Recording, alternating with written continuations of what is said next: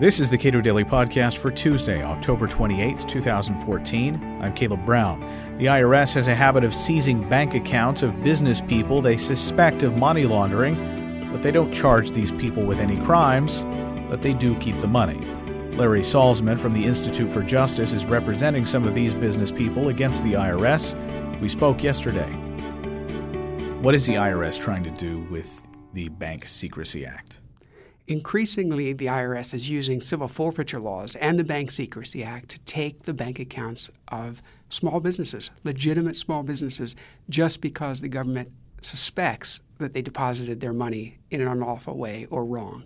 Okay, so uh, the Bank Secrecy Act triggers certain reports uh, if business people or individuals deposit $10,000 or more into an account. People who are criminals, uh, I assume, want to avoid triggering that paperwork specifically so that they can keep their illegal activities uh, under wraps. But by virtue of the fact that there's a lot of paperwork that's being generated, some legitimate business people say, well, I just don't want to cause all that paperwork. And, and that seems to be the case with one of your clients. You've got it right. Federal banking laws require banks to file reports with the Treasury when you make cash transactions of more than 10,000 bucks. If you deposit less than that, it's legal if you have a legitimate business purpose for doing so. But if you're depositing less than $10,000 for the purpose of avoiding those bank reports that are mandated by federal law, that's something called structuring. You're structuring your cash transactions to avoid the reports. And that's the way the IRS is taking money from Carol Hinders, our client in Spirit Lake, Iowa, and from Jeff Hirsch and his brothers, our client on Long Island. The IRS alleged that they deposited their money wrong. They simply looked at their bank statements and said, You've got a lot of under $10,000 deposits. Grab that money without any serious investigation. So uh, the IRS sees a pattern of deposits that they determine, to use their words, is consistent with structuring, which of course doesn't mean that it is, they use that to then seize whole bank accounts based on, as you say, very little investigation. And then it becomes if the people want their money back, it turns into a civil proceeding where a preponderance of evidence should prevail and they have to fight to get this money back. It seems like there are a lot of sort of quantum leaps there that uh, the government is making in order to keep these people's money. That's right. Well, I mean, you've hit the nail on the head there. Civil forfeiture law has become one of the most dangerous uh, assaults to private property in the nation because it's so easy for the government to take your property based on a mere suspicion, and then it's so hard for you to get your money back. There's this terrible direct financial incentive in civil forfeiture where the agencies that seize your money then can use that money to pad their own budgets. So it fosters an abuse of these laws as well. You have these three problems. It's easy for them to take your money, hard for you to get it back. They're encouraged to take as much as possible.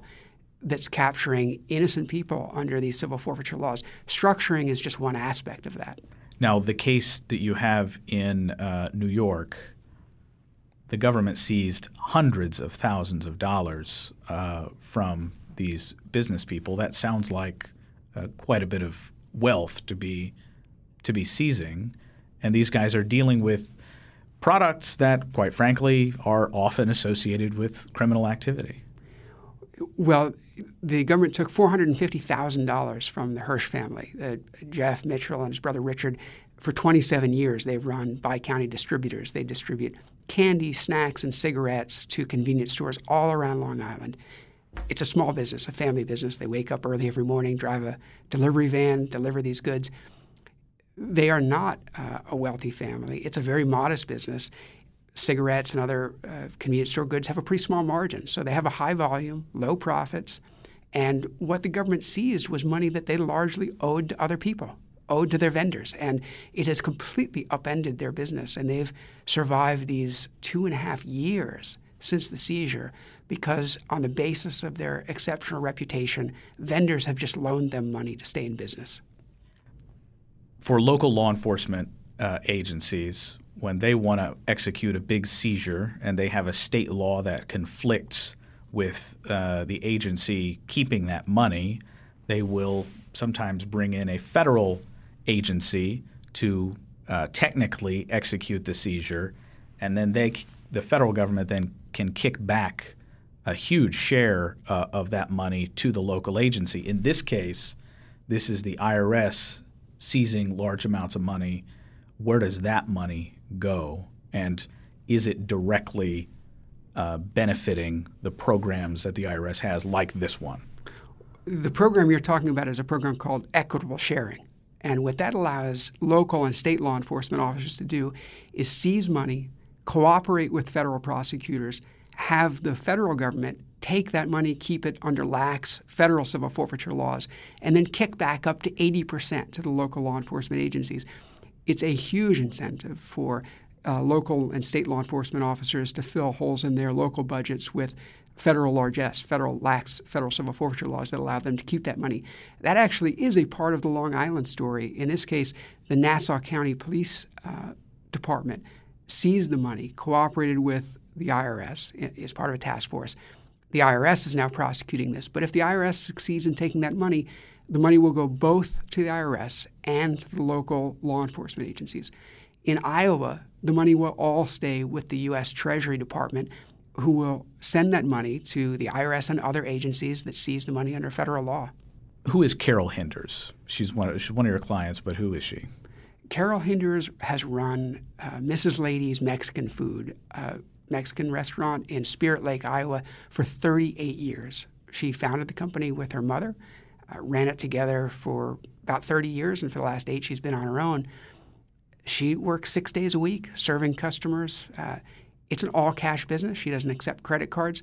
That's part of the reason why she makes so many cash deposits.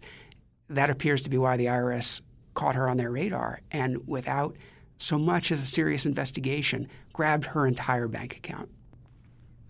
The IRS has announced that they will be making some changes to uh, how they do uh, these kinds of seizures, but that doesn't change the authority that uh, these laws afford that agency.